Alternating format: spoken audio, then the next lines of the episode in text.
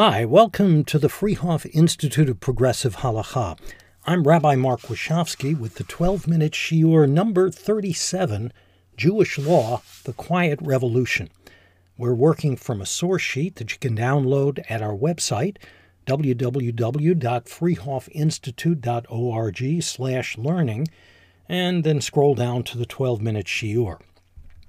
In this installment, we're going to focus on a revolution, a revolution in the system of Jewish law carried out by the rabbis of Babylonia back in Talmudic times. We call it a revolution because we think theirs was a power grab, an act of audacity or chutzpah that on its face seems totally unauthorized by any precedents or provisions of the existing law. And we call it a quiet revolution because, in spite of that chutzpah, they claimed that their power grab was entirely legitimate, not a revolution at all. That revolution and the claim for its legitimacy are all expressed in a two word Aramaic formula, shlichutaiho avdinan. We act as their agents. Now, some background. Let's begin by describing the theory of Jewish law according to the Torah, which of course means the Torah as understood by the rabbis. In Exodus 21, verse 1, lines 3 and 5 on the source sheet, we read, Ve'ele hamishpatim ashel tasim lifnehem. These are the laws you shall set before them. Now, in the context of the verse, them means the people of Israel, but the rabbis read it differently. Take a look at our next text from the Talmud, Gittin 85b, lines 10 through 17. Tanya, Haya Rabbi Tarfon Omer.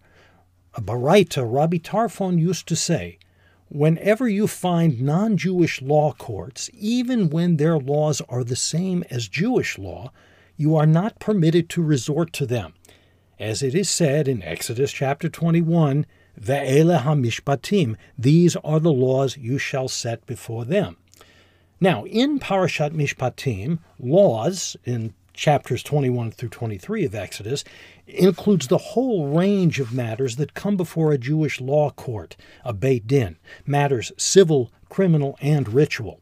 So you shall set these mishpatim, these laws, lifnehem, before them and as the Midrash continues, not before Gentile courts.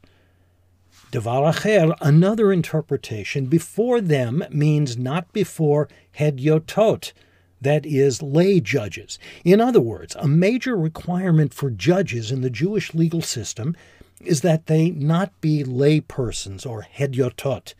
Instead, they must possess smicha, judicial ordination. Rambam codifies this requirement in his Mishneh Torah, lines 20 through, through 22 through 42. Echad Beit Din Hagadol ve'achad Sanhedrin Ketana, any court, whether the Beit Din Hagadol, the smaller Sanhedrin of 23 judges, or a three-judge Beit Din, must include one member who is ordained, that is, who possesses smicha, by another ordained judge, Samuch mipi hasamuch. Now, line 23.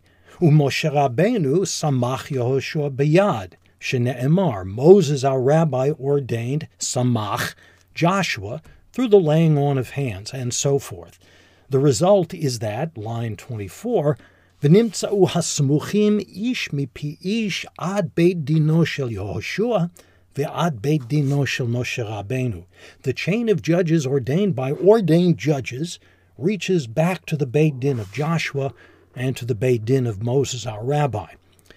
What this means is that the legitimacy of the Jewish legal system in all generations is founded upon this grant of power that originates with Moses and is transferred from teacher to student through the ritual of smicha. By the way, as we read in lines 36 through 42, that ritual after the days of Moses did not involve the physical laying on of the hands, Ella shekolin lo rabbi. Rather, they called the recipient by the title rabbi or rabbi. A further detail is that this ordination took place only in Eretz Yisrael, as we read in Rambam, Hilchot Sanhedrin 4.4, lines 47 through 52. Ein karui Elohim Ela Beit Din shenismach be'eretz Yisrael bilvad. Only a Beit Din that is nismach or ordained in Eretz Yisrael, qualifies for the title Elohim, a word that's used in Parashat Mishpatim in Exodus chapters 21 and 22 to refer to judges. They are the scholars, the shoftim, who are fit to act as judges. They have been examined by the Beit Din of Eretz Yisrael, who appoint them and ordain them, samchu otan. There are no judges, that is, real judges, judges who wield the full range of judicial powers granted to the biblical shoftim, other than those who are ordained, who receive smicha in Eretz Yisrael from judges who uh, themselves possess smicha from other ordained judges. Now, in theory, this is a power st- powerful statement of faith that those who dispense justice in Israel are authorized to do so by the Torah itself, for they are the direct descendants, legally speaking, of Moses and Joshua. In practice, though, there's, uh, there's a problem. Ever since the destruction of the first temple, a large part, and historians suggest it was the majority of the Jewish community, has lived bechutz la'aretz, in the diaspora, and we know, for example, that most of the Amoraim, the sages of Babylonia during the Talmudic period, did not possess smicha. They did not carry the title rabbi. So, under the theory of the halacha, how could they function legitimately as judges? For that matter, we also know that the practice of smicha has been discontinued. We don't know exactly why. We know it has been discontinued for over a thousand years.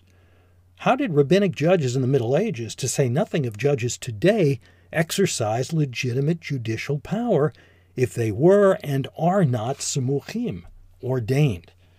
Well, here's where the revolution comes in. Talmud Bavli, Gittin 88b, lines 57 through 70. Abaye ashkache l'Rav Yosef diatev v'kam me'aseh agite. Abaye found Rav Yosef presiding in court and coercing recalcitrant husbands to issue divorces to their wives. Now, that's the sort of enforcement power that belongs exclusively to smuchim. Nobody else is authorized to wield it, but Rav Yosef does not possess ordination. He's called by the title Rav, but he's not Rabbi, right? So Abaye objects Vaha anan hedyotot anan. On what authority do you do this? We, that is, we Babylonians, are only hedyotot, lay judges. As proof, Abaye cites the Baraita of Rabbi Tarfon, which we read in lines 10 through 17. Serious legal matters like this one must be brought before ordained judges. So how can you do this? And Rav Yosef replies, Anan shlichotaiho ka'avdinan. We act in this matter as the agents of the ordained judges, just as we do on matters of admissions and loans. The claim is that the Samuchim, the ordained judges of Eretz Yisrael, have granted the Babylonians power of attorney, deputizing them to act in their own place, in place of the Samuchim, in matters of divorce law, just as they have with respect to commercial cases like loans. What makes this revolutionary is that we have no evidence from Tannaitic sources, from the Mishnah or Baraita, or any literature from Eretz Yisrael that the rabbis there ever issued any sort of takana or edict bestowing their powers upon their non ordained colleagues in the diaspora. Abaye, for one, has never heard of it. Now, Perhaps they did make such a takana, and we just have no record of it.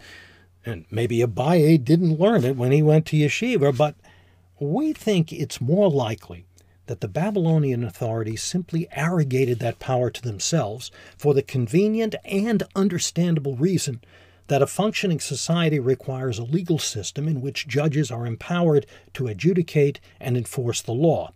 Without such powers, commercial life would grind to a halt. Property owners would have no protection against damages caused by others, and, as in Gittin 88b, husbands could with impunity refuse to do, issue divorces and thereby render their wives agunot. So the Babylonians, Hedyotot al, non ordained judges, took the revolutionary step of seizing judicial powers for themselves because they had to do it. Now, since these Hedyotot were halachists, scholars of the law, they wanted to disguise their revolution, the revolutionary nature of their act. They wanted to claim it was legitimate. They didn't just seize power, they were authorized to take it. To support this claim, they make two arguments. First, they invent the legal theory that we've seen, shlichutaiho avdinan. Somewhere, somehow, the rabbis of Eretz Israel have appointed us as the agents of their power and allowed us to function in their place. And second, they don't assert that they are the equals of the smuchim. That, that would be too much. They limit their claim of jurisdiction to matters that are absolutely essential, as we see in the Shulchan Aruch passage beginning on line 75. Mm, well, wait a minute, though. That passage begins with the words Bazman Hazeh, in the present era, which suggests that even now, when there are no smuchim to grant anybody authority, the present day Hedyotot still claim to act as their agents. Now, how can that be? Tosafot asks that crucial questions, question, and it answers lines 97 through 101 Dishlichut de Kamai of Dinan. We act as the agents of the original ordained judges, the judges from ancient times. Their power of attorney apparently was meant to last through all generations. Now, that claim, an act of chutzpah, if there ever was one, deserves the title Revolution 2.0. But again, it's absolutely necessary, for without such a theory, Jewish law as a legitimate and functioning legal system would have disappeared along with the institution of smicha. Now, there's a lot more to be said about this topic, and we say some of it in an essay posted on our website. You'll find a link at the top of the source sheet. But what we've seen is that the Jewish legal system, according to its classical theory, presumes that most of the Jews live in Eretz Yisrael and that the institutions of the Sanhedrin and Smicha, ordination, are alive and well. In order for Jewish law to survive and function in a different world, our own world, the rabbis staged a legal revolution. They changed the law in a most fundamental way and they claimed that their change was in fact perfectly consistent with the law as it had always existed. Some, you know, might describe their actions as an example of, I don't know, progressive halacha. Well, we'll leave that to your decision. In the meantime, this has been the 12 minute shiur number 37 from the Freehof Institute of Progressive Halacha. Thanks for learning with us. Lehitraot.